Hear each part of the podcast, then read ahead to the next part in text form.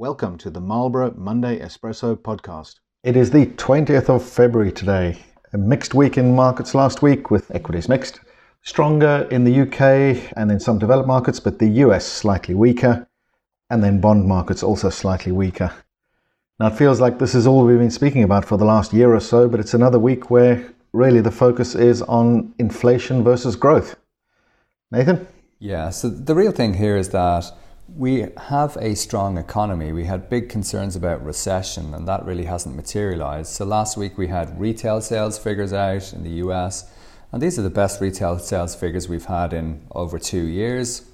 And it just shows you that this reopening demand that we have post COVID is really driving growth, and that's obviously conflicting with inflation and central banks raising interest rates to try and bring down inflation. So the economy remains strong and defies those rate rises, which obviously has the market concerned about the potential for inflation to reassert itself.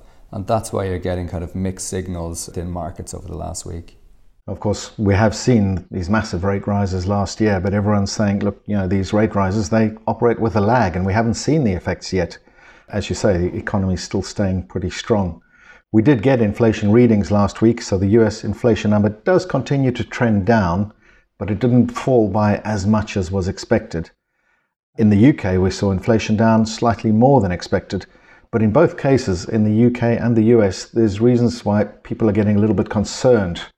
In the UK, it's because the wage print, wage bills rose by more than expected, and inflation stays low. So that's the strength of the jobs market. We've highlighted that a few times, especially in the US as well.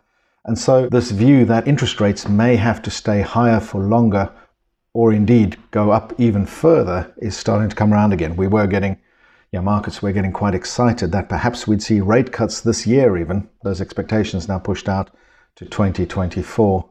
So some concerns on that, and that's then leading to a little bit of weakness, especially as I say in the US market last week.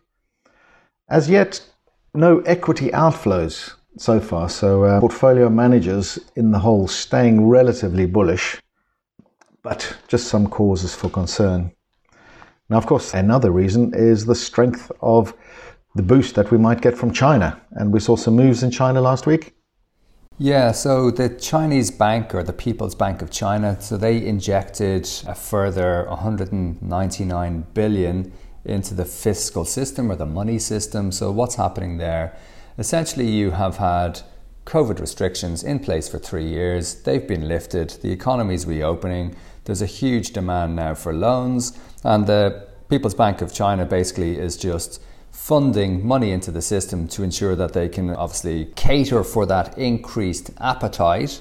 And that should lead to further growth in China. So I think the prospects in that part of the world are still quite good and you should see a spillover into other areas, which does mean that obviously growth is likely to be better than expected. Yes, as you say, that boost that we get from China reverberating around the world. Looking at the week ahead, going back to our inflation theme, we do get the minutes from the latest Fed meeting to be published during the course of this week, and that might serve to highlight where the Fed's own concerns lie. What are they worried about? How are they thinking about this inflation versus growth story? And the other important thing that we're going to get is the PMI readings. Yeah, the Purchasing Manager Index. So basically, PMI, what is that? So it essentially gives you an idea of whether the service or manufacturing sector is contracting or growing. It's just a survey of managers in the service or manufacturing sector and basically, are they buying more stuff, purchasing more stuff, or are they purchasing less? Generally, if they're purchasing more, it gives you an indication that the economy is expanding. If they're purchasing less, it just means the economy is probably shrinking.